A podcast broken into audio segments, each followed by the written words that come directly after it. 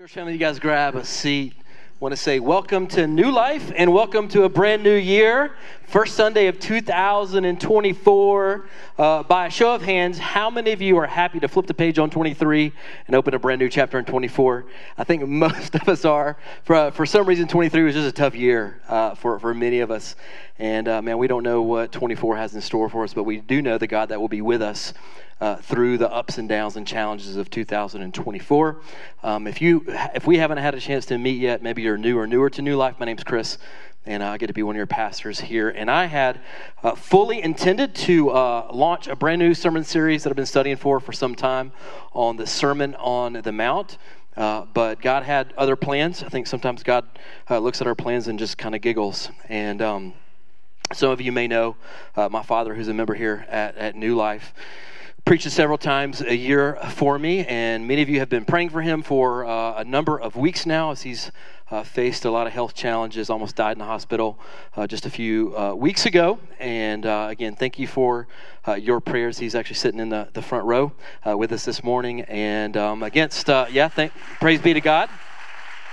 He hears our prayers against my better judgment and probably the better judgment of his doctor, he's asked to preach. And uh, who am I to tell my father no after he almost died?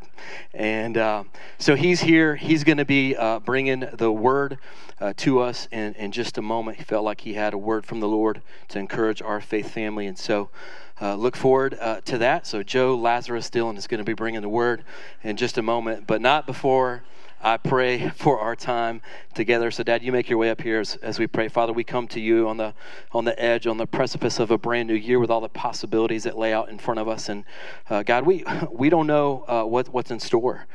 Um, hopefully, a lot of it will be good. And the reality is, much of it uh, may be a struggle. It may be hard. Uh, but we know the God who goes before us, the God who goes with us, the God who goes behind us. And so we have great confidence as we step into 2024, not because we're so awesome, but because you're so awesome and you're so big. And so, Father, I pray as we open up these ancient, Holy Spirit filled, Holy Spirit breathed words in Psalm 118. God, the book of Psalms speaks to our hearts and our souls in a way that uh, nothing else in Scripture does. It touches our emotions, it touches our motives, it uh, touches our circumstances. I pray that you would open our hearts, open our minds, open our spirits to receive a fresh and vibrant word from the living God of this universe. This morning, I pray for strength for Joe, that he would be able to get through uh, this message uh, for your glory. And we love you. We pray it all in Jesus' name. Amen.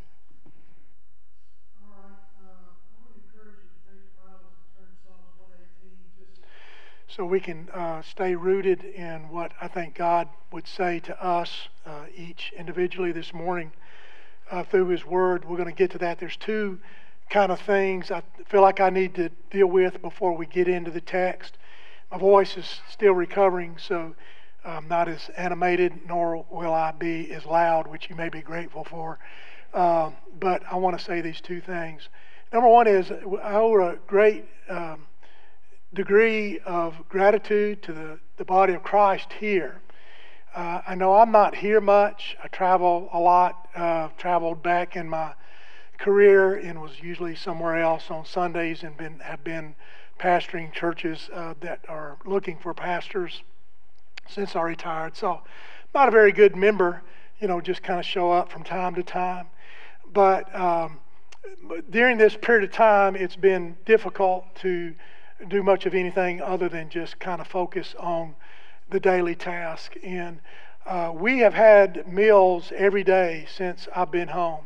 And I don't take that for granted for a lot of reasons. One, I know how busy people are.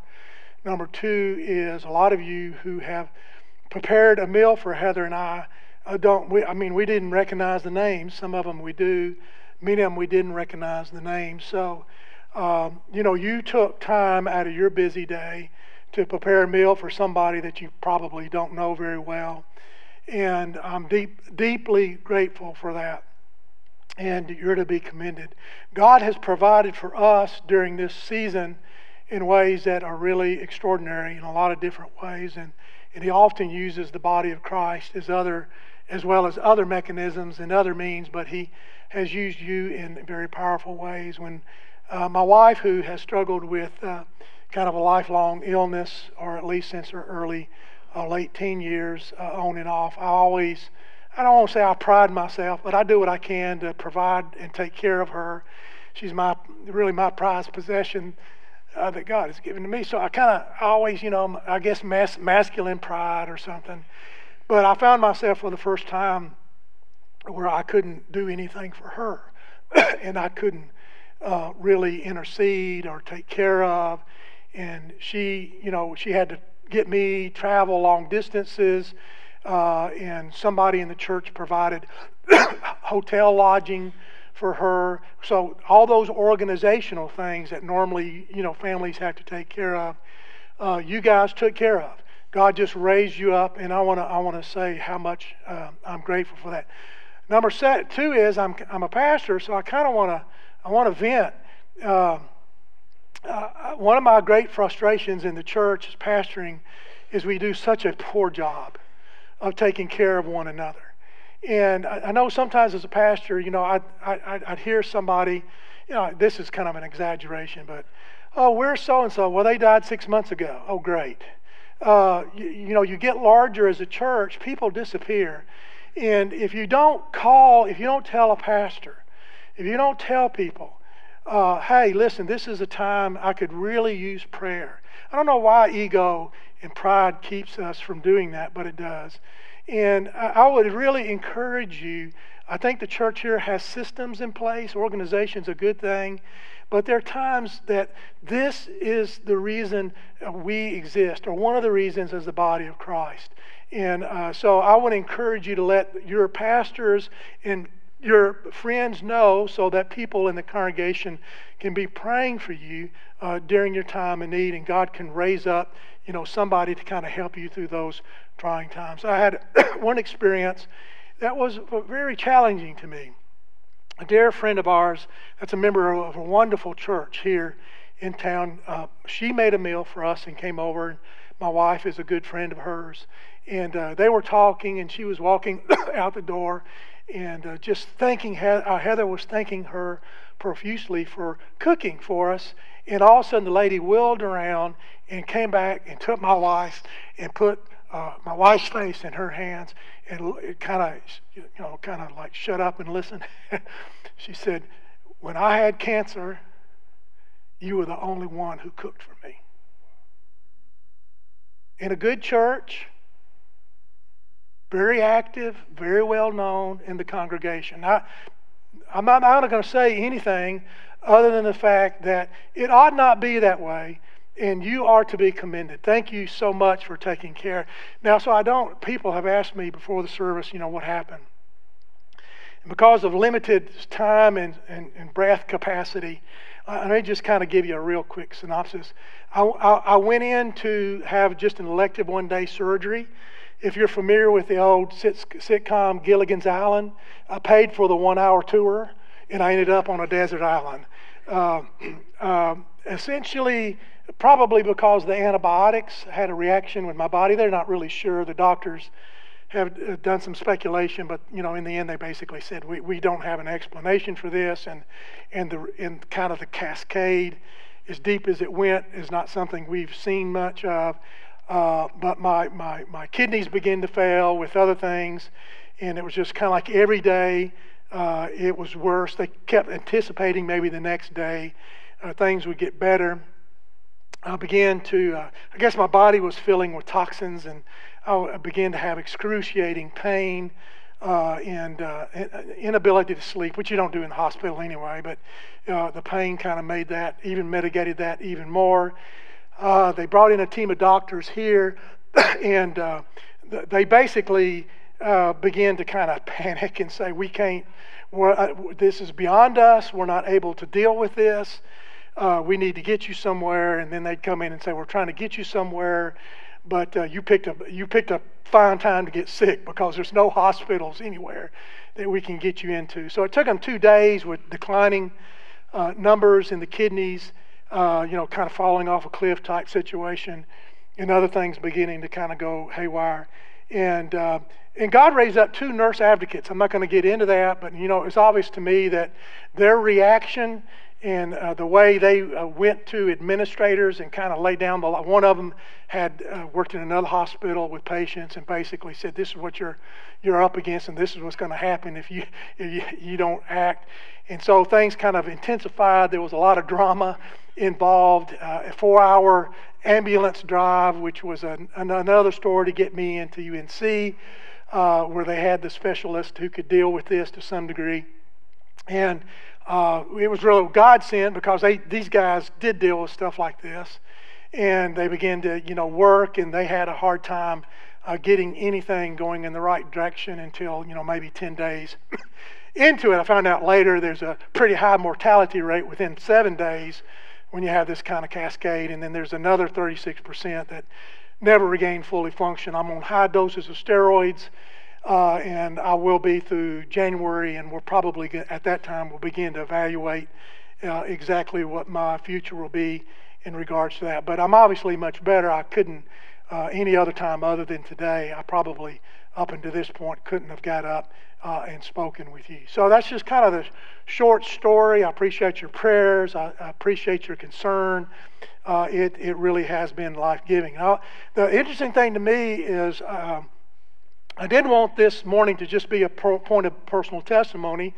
Uh, I really wanted to wanted to preach something that had more rootedness and an anchor that was more firm than whatever experiences I've had, and that's of course to me the Scripture. It's the Word of God, the way God has preserved His Word for us, and the way He's worked over the ages and men and women, and, and in this case, it's in the life of David. Psalms 118 is, is you need to understand the context is a is a hymn of reflection.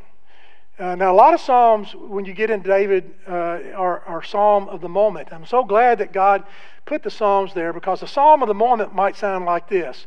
A synopsis of a Psalm of the moment might sound like this God, where are you? Where are you, God? Uh, and, and all of us, sooner or later in life, we have those moments where we're in a battle, we're in a struggle, we're facing adversity, and in that moment we ask the question, those of us who are followers of Christ, God, where are you in all this?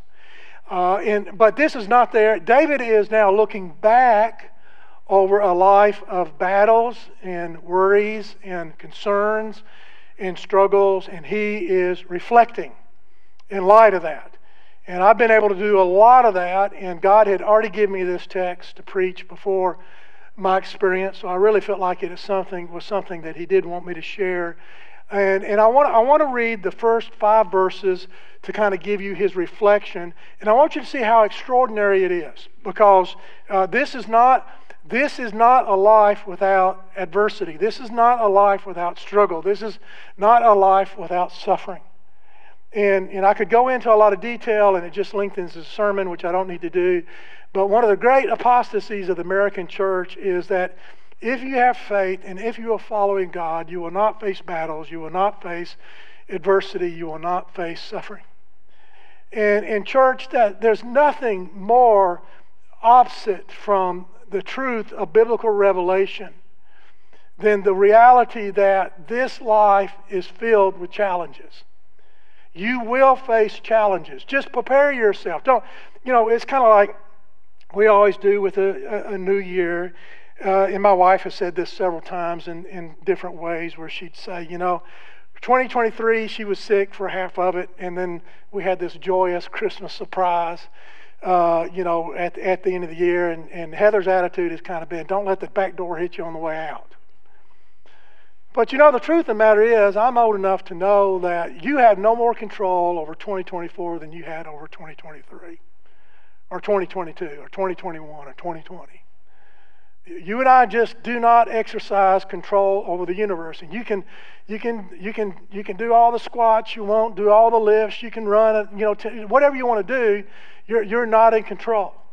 And that's one of the things that God teaches us through the battles and the struggles in life is, is our absolute uh, inability to control. So what it comes down to is David in, in, in my, myself is reflecting back over a life uh, there are things that in the battle, there are things after the battle that become, that, that, that there's clarity that there's not during just life. And, and you come up with this sense of there are things, there are things that really matter. There are things that really matter, And, and most of the things that I've occupied my life with really don't. I wish I could somehow embrace, I give you all a T-shirt or so, or something to just kind of, just to kind of get this point across to you, and that's this: in, in the end, when life is condensed, much of our anxieties, worries, and concerns and activities won't sustain us nor even benefit us on the day of battle, on our day of battle, on your day of battle. So much of what you bring in here this morning, and I, I, I want to be kind in this but I want to somehow, if I could, uh, if I could alleviate you of this, this reality spiritually today, and send you out of here with this understanding, it is, is that many of the things that you're worried about, many of the things that keep you up at night, in the end, will not matter. So why? I mean, this is, this is one of the many purposes of God in teaching His children what really does matter and how we can leave ourselves and leave behind those things that anchor us and keep us from the goodness of God, the pleasure of God, the joy of God, from knowing God in His fullness before we meet Him face to face. So we're all constantly being robbed by our own selves, the flesh, and our enemy, our spiritual enemy, who stalks us to keep us from that which God designed us to experience and enjoy before we even meet Him. I mean, everything that is good in life today is a foretaste of what's coming coming in heaven.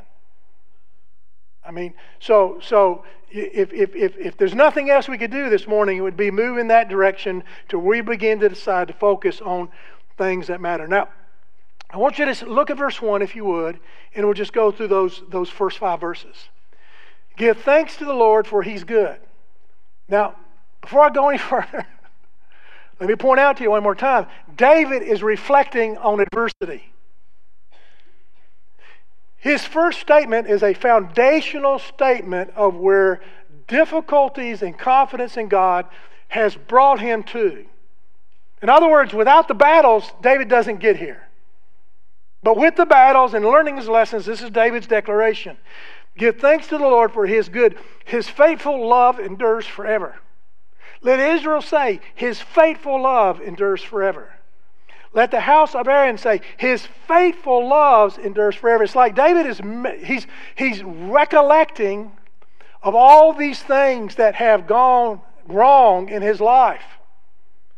Think about your life. All these things, all the heartache, the anxieties, the challenge that you faced. And when David, when those things are running through his mind, his declaration of foundation is the Lord's mercy endures forever. I mean, this is experience speaking. He goes on and he says, Let those who fear the Lord say his faithful Lord endures forever. And then, and then here's the context of his situation. In verse 5, I called to the Lord in distress. And the Lord answered me, and he put me in a spacious place. I want to, I want to make a connection to you that, that would almost be considered ludicrous in, in so many of our churches today is, is that the spacious places of the Lord do not exist apart from distress. The, the spacious places of the Lord do not exist apart from distress. It is the distress, it is the challenge, it is the adversity, it is the suffering of this life that God, working with His children, moves us into places we, we did not even know existed. So there's, there's two things going on is we've got to understand that there are days without battles, and those days are foundational building days.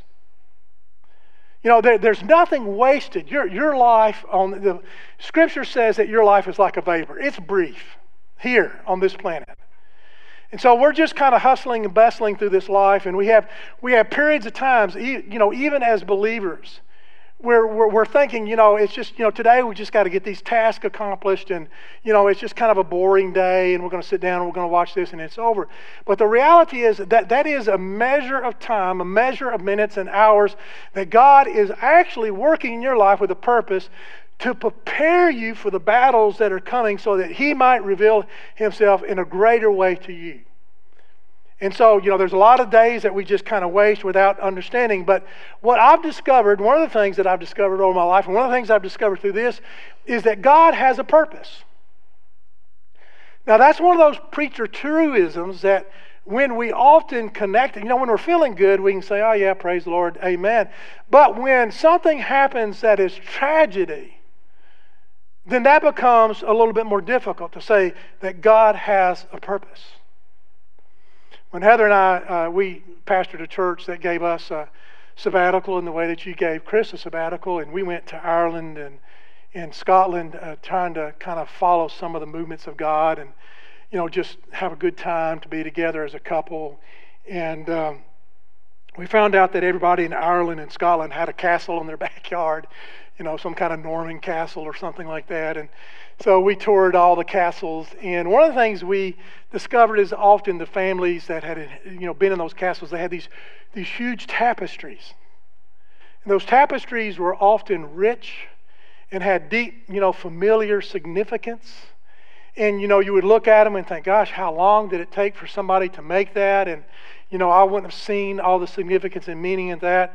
And sometimes what they would do is they would flip over the tapestry and let you see the backside. And the backside, you know, was just a jumbled, you know, it was just threads. There was no rhyme or reason looking at the backside of the tapestry.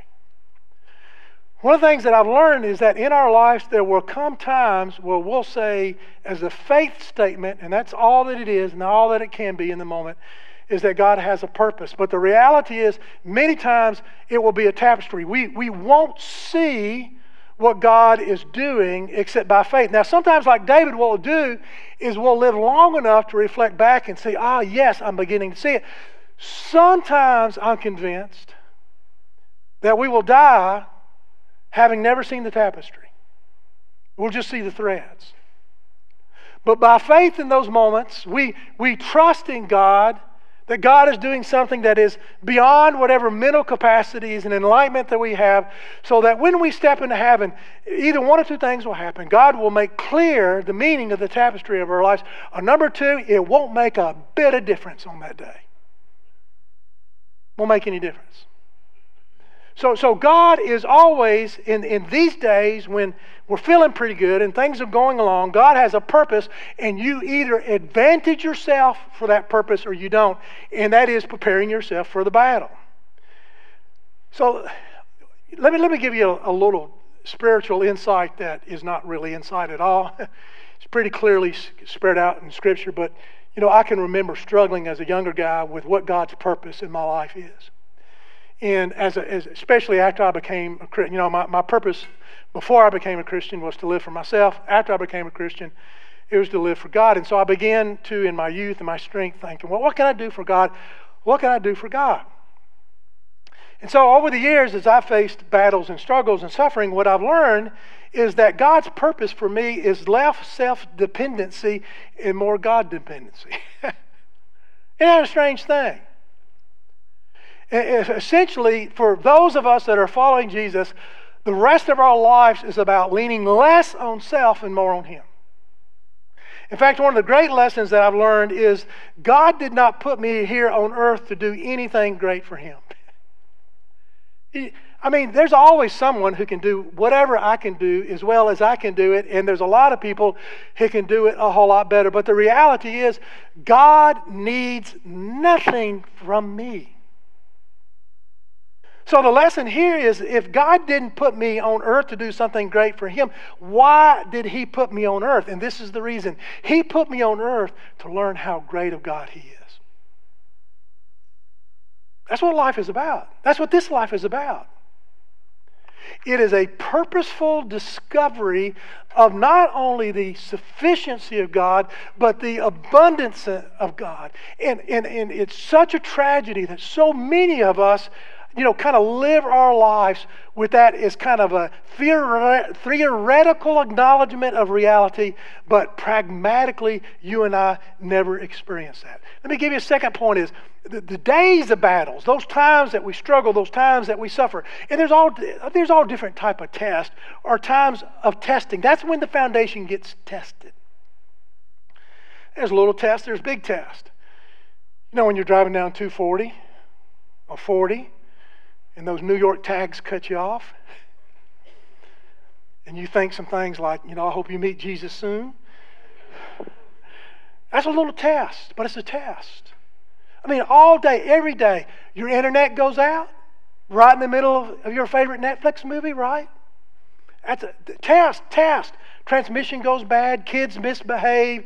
You know, you get the flu right at Christmas time, You have to kind of cancel your family time. I mean, there's all kinds of, of tests. And all those tests, allowed by God, are purposeful in the sense that He is not absent from your reality, from your suffering, from your challenges.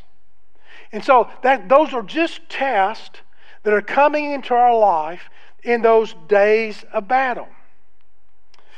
Here's another reality that, I want, that I've learned that, and I want you to see clearly is you, you won't have what you need on the day of battle if you don't build the foundation now.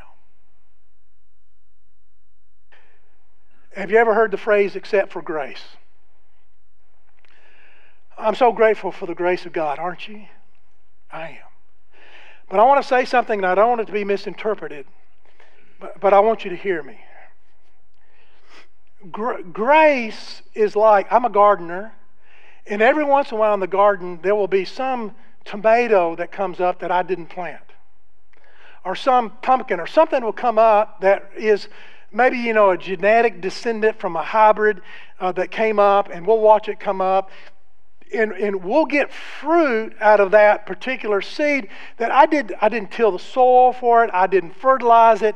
It made it over a winter or two. You know, I, I didn't do anything as a gardener to deserve that fruit but I get the fruit. Church that's grace. God in your day of battle will give you grace. But there's more. God to the gardener gives abundance. For the man or the woman who tills the soil, fertilizes the soil, removes the rock from the soil, who sows the seed, who nurtures the plant, they bear fruit. Now, what David is saying is essentially over a lifetime, as I've faced my struggles, as I've faced my suffering, as I've faced my enemies, I, I, have sowed this seed over and over again of running to God. God, I am not able. I have not the resources. I don't have the strength. And time after time after time, God's sufficiency has been there. And what happens is during those times, you go, you go beyond grace, and God gives you abundance. I'm going to share with you some of the things in the end that God really showed me and how He was going to do that in my life. But, but that's, that's a reality.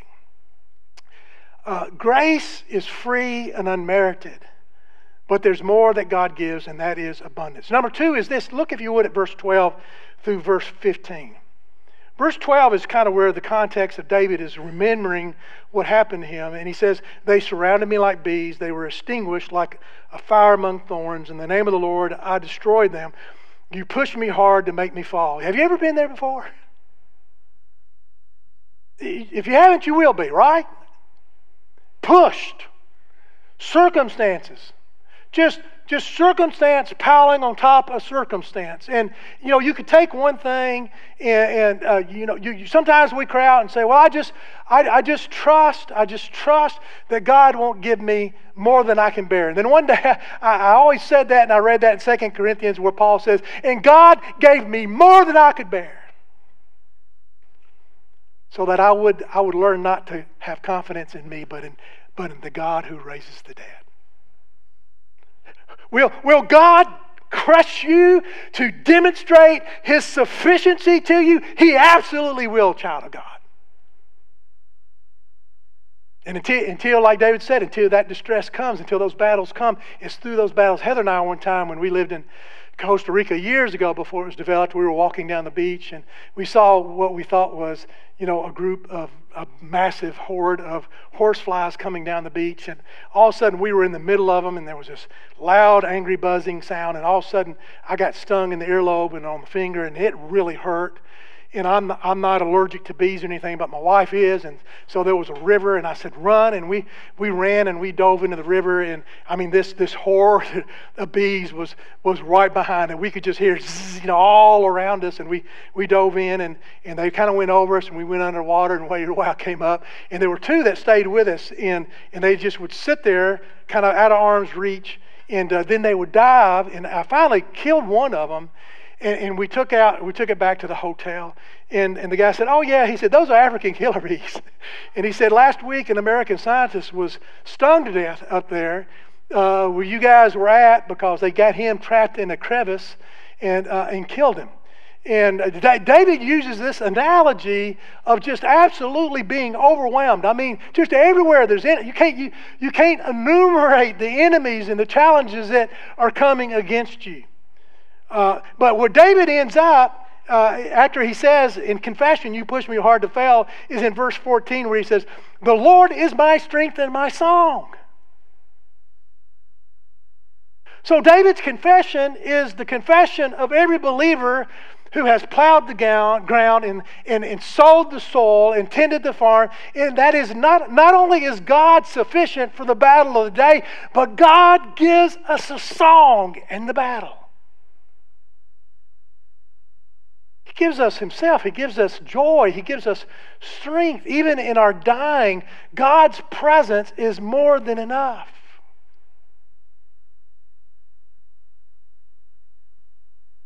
What David is saying here and what David's encouragement to us to consider is the battle is real. Your suffering, your struggles are not somehow God's vendetta against you, brother or sister. It's not. It's not a lack of faith. It's not if you confess this or, you know, I'll have some prayer cloths for sale afterwards for a hundred bucks. You can buy one, you're going to be better. You know, I, I joke about that, but it makes me angry. That is not our God. That is not who He is. He is the all sufficient shepherd of our soul. He is the one who cares. He is the one who pursues us. He is the one who loves us. He is the one who rescues us when we desire nothing of Him. Sometimes I'll say something in gratitude like, God, I, God, I love you so much. I love you so much. And then it dawns me, I, I don't love you I don't love you because I'm a lovely person or have love in me. I love you because of what you've done for me. I love you because of who you are. I love you because of your character. I love you because of your nature. You pursued me in my darkness and my rebellion. When I was shaking my fist at you, you sent your son to die on a cross for me. God, oh, how you love me. The battles are real. Well, let me just kind of close by saying this the benefits are real. David closes it out in verse 24, and I want you to look at that. He says, This is the day the Lord has made. Let us rejoice and be glad in it. I think, I think David is kind of saying, Look, I, I've got a lot of grief over things that happened in the past. I really, based on what's happened in the past, I, I, the future 2024, who knows? But this is what David is saying. He's saying, you know what? I'm bringing all of my past and I'm giving it to God. Some of you this morning, you struggle with past failures, past wounds, past defeats.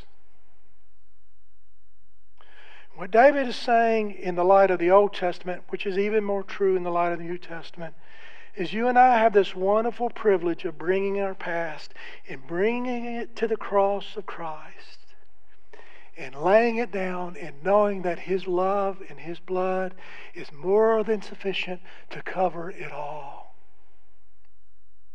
It's been dealt with. Once and for all. You may not feel like it's been dealt with. You may be praying one of those psalms that David pray in, prayed in the moment where, God, where are you in all this? And it is, it is a task, it's an exercise. How many times in my life must I give back my past to the Lord? How many times can I take these accusatory voices in my mind of your unworthiness? How many times can I take this to the Lord and walk away from it saying, This is the day God has given to me. I will rejoice and be glad in Him. In the future, what are you worried about? Hey, what are you worried about? What's your concern? What, what are you anxious about today? What is it that's troublingly troubling you about tomorrow or the future? And, and, and, and the answer is, is that in the days of battle, again, you learn that sufficiency of provision and care of the Lord, and you get up to a point in your life where you say, Look, He's gotten me this far. Praise God, He will get me all the way home. So why are you worried? Why? Why? Why? Church, why? Why? Why are you giving yourself to things that in the end will not matter? It's because we're distracted and deceived about the nature of the king that we serve. Let me just, let me just mention the two benefits that I experienced. And when I when I share some of this with you, it's kind of like um, I don't want you to take this and say what God did in my time, God will do in your time. It's kind of like Moses, God spoke to Moses through a burning bush. And then Moses went and told the Israelites, God spoke to me through a burning bush. And then everybody said, Well, you know, in order for God to speak, I need a burning bush.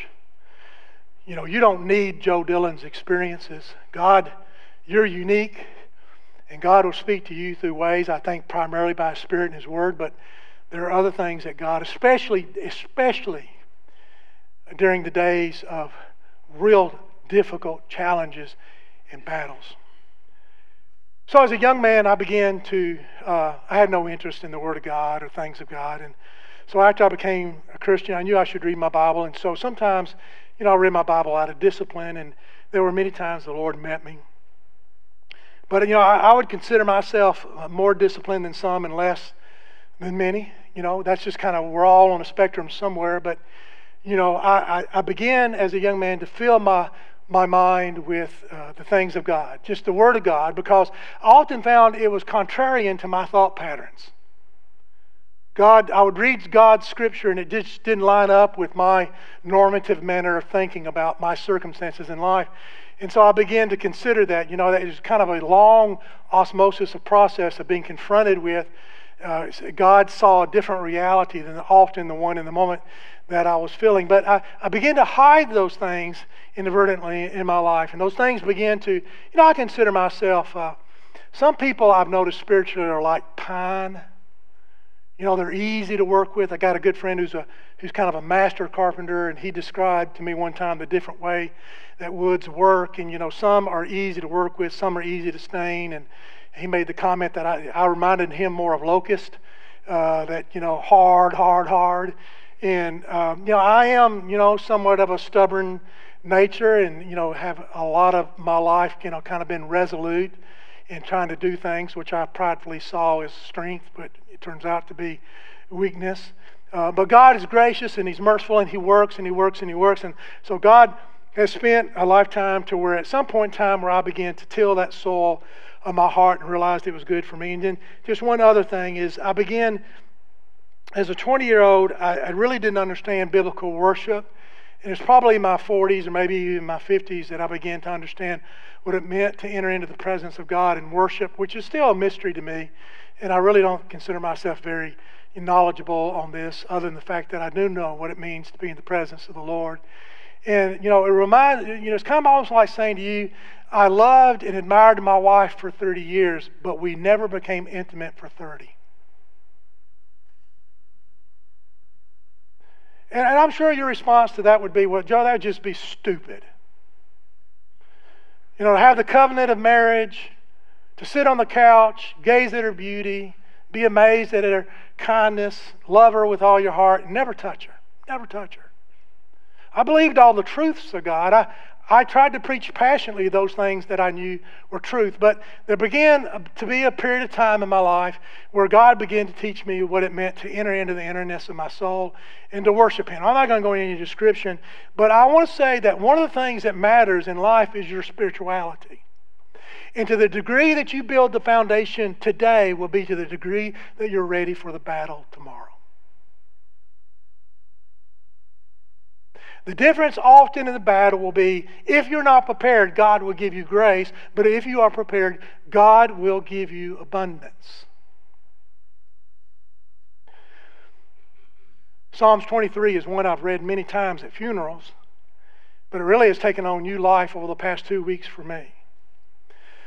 Grace is you're in the desert and you're about to die from thirst, and all of a sudden, a, a shady rock, there is a big old jug of ice cold artesian water. That's grace. Right in the middle of your misery and impending doom, the bees are swarming. God swoops in and gives you grace. But that's not Psalms 23. Psalms 23 is David is right in the middle of the desert, and all of a sudden he finds himself lying in green pastures next to a flowing stream, and God has an apron on and has prepared a table and set a banquet to feed him in the midst of the biggest, deepest battles of life. That's abundance. Some of you will be satisfied with grace, and I don't want to diminish grace. Grace is a wonderful thing, but God is a God of lavish abundance. And because you're not tilling the soil today, you'll miss His provision tomorrow. Let me just share with you that little thing that God did for me. Just for me. Not because I'm any better, believe me. Um, as my mind began to not be able to function, I guess, the toxins, and I was having a hard time stringing thoughts together and making my words work. Um, I thought, you know, maybe in hard times I would have safe places where I could retreat to good memories. You know, we all talk about building memories. But at that period of time, the battle was so severe, the memories were not, there's, there was nothing there. There was, there was the pain, and then there was this abstract inability to think. And, and all of a sudden, you know, as I cried out to God in my distress, I found my place, and it's, it's hard to describe because there's really no description. There was, uh, you know, I'd say a room, but it really wasn't a room.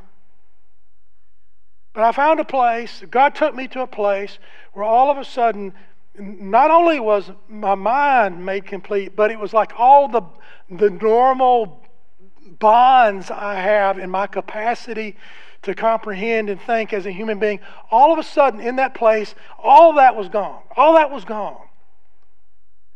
And here I was, sick with a body that was, was in the process of, you know, in that moment of decay and decline. And then all, all of a sudden, there was, there was more life. All of a sudden, I, I was in the presence of God, and I was sitting at that table and my words begin to flow. And you know, I can't even remember what I said, but I do remember thinking, this, this is amazing.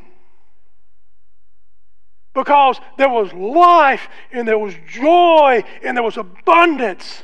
And, I, and all I knew was that somehow I was beholding His glory and His love and His mercy in that moment.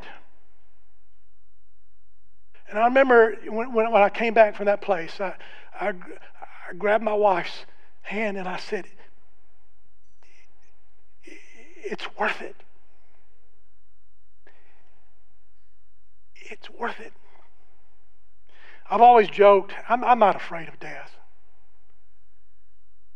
My heart is convinced of the resurrection. It's the process that gets me. That's gone.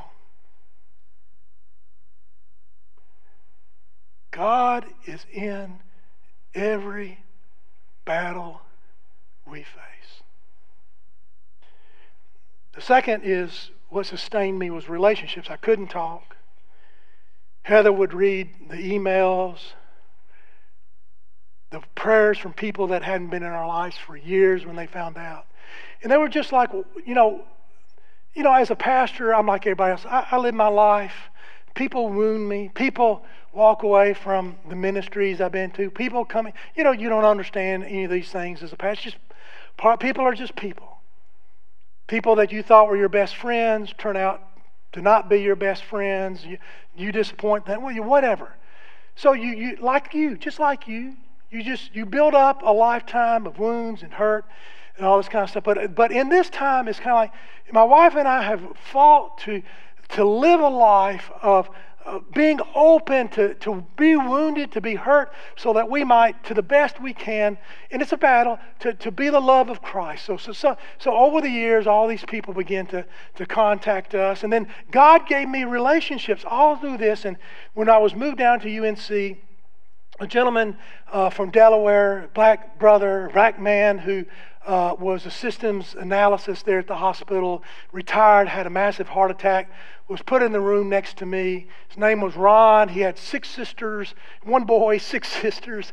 Uh, they were all in Philadelphia. They couldn't get there. So Ron was alone, and I was kind of in my, you know, my crazy state. And I just felt like the Lord say, ask, ask Ron if you could pray for him. I didn't know this guy you know, people can be weird nowadays about anything. So, but you know, there's a curtain between us, and he had a heart attack. He wasn't going to do much. But uh, you know, I, I, said, Ron, you know, could I pray for you? And Ron uh, said, Oh yes, please do. And uh, I said, Well, I, am over here praying for you. I just want to let you know. He said, Thank you very much. So we started a conversation, you know, about Delaware, growing up, you know, Alabama, you know, all, there's all the racial implications between that. We we talked through all that, and then we started talking about the Lord. And Ron said, you know, I'm a, I'm a believer. He said, when I was a kid, I was in church, but he said, you know, I, I became successful and pursued a career, and I really haven't done anything with my faith since then. I'm ashamed to say, and da da da da. You know, and somewhere in that conversation, the Lord said, Well, why don't you just now just pray for him? So I said, Ron, can I pray for you right now? And I said, He said, Yes, please, please do pray for me. So I prayed for him in the other room, and, you know, things got quiet. And then Ron said, Do you think you could get up and come over here? And uh, I said, Yeah, I can do that. So I, you know, I was really weak. But I got up and I walked around the bed on the other side, and Ron's a big dude, and, and Ron was standing up on the side of his bed, and he was standing like this. And he just said, I need a hug. We just embraced each other and we prayed for one another. We talked together. After I left, you know, he I got emails, I mean texts from Ron. I'm praying for you, Joe. I'm praying again, Joe. I'm looking to God for you, Joe. And you know, it's just like God just bound us together because of the relationships is what sustains us during the day of battle. When Heather and I were living overseas, we worked with an indigenous group called the Mapuche Indians, and they were impoverished and they were part of a revolution, so to speak, and we were the ones that kind of were sent in to carry the gospel to them and uh, they were so gracious, they were so poor and so kind to Heather and I as we, we tended to minister to them. Extremely, extreme poverty. And so uh, as soon as I got home, Heather began to get messages from these Mapuche Indians saying, saying we, we've heard about Joe and we want to take up money and send it to you because we want to enter into Joe's suffering. I'm going, what? What? These people who can't heat their homes. These people whose, who families of six sleep in a bed. These people who have never had a hot shower in their life. What? They're praying and they're taking up money from me. You know, I'm thinking only God does that. Only God does that. Last point.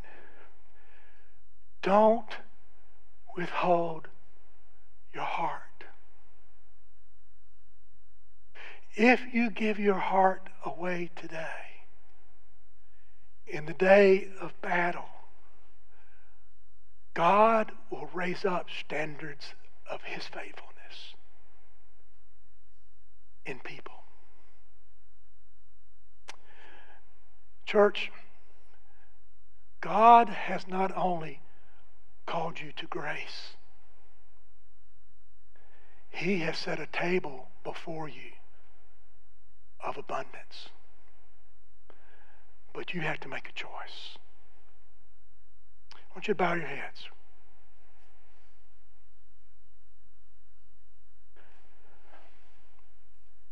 And I know I'm speaking to the church primarily today, but let me close by saying this.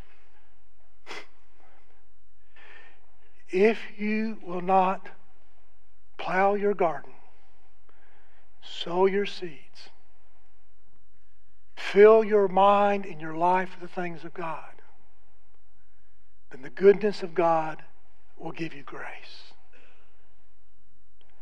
But if you will choose today to ask for God to give you the will to start the journey, to learn all that it means as a child of God, for Christ to abide in you and you abide in Christ,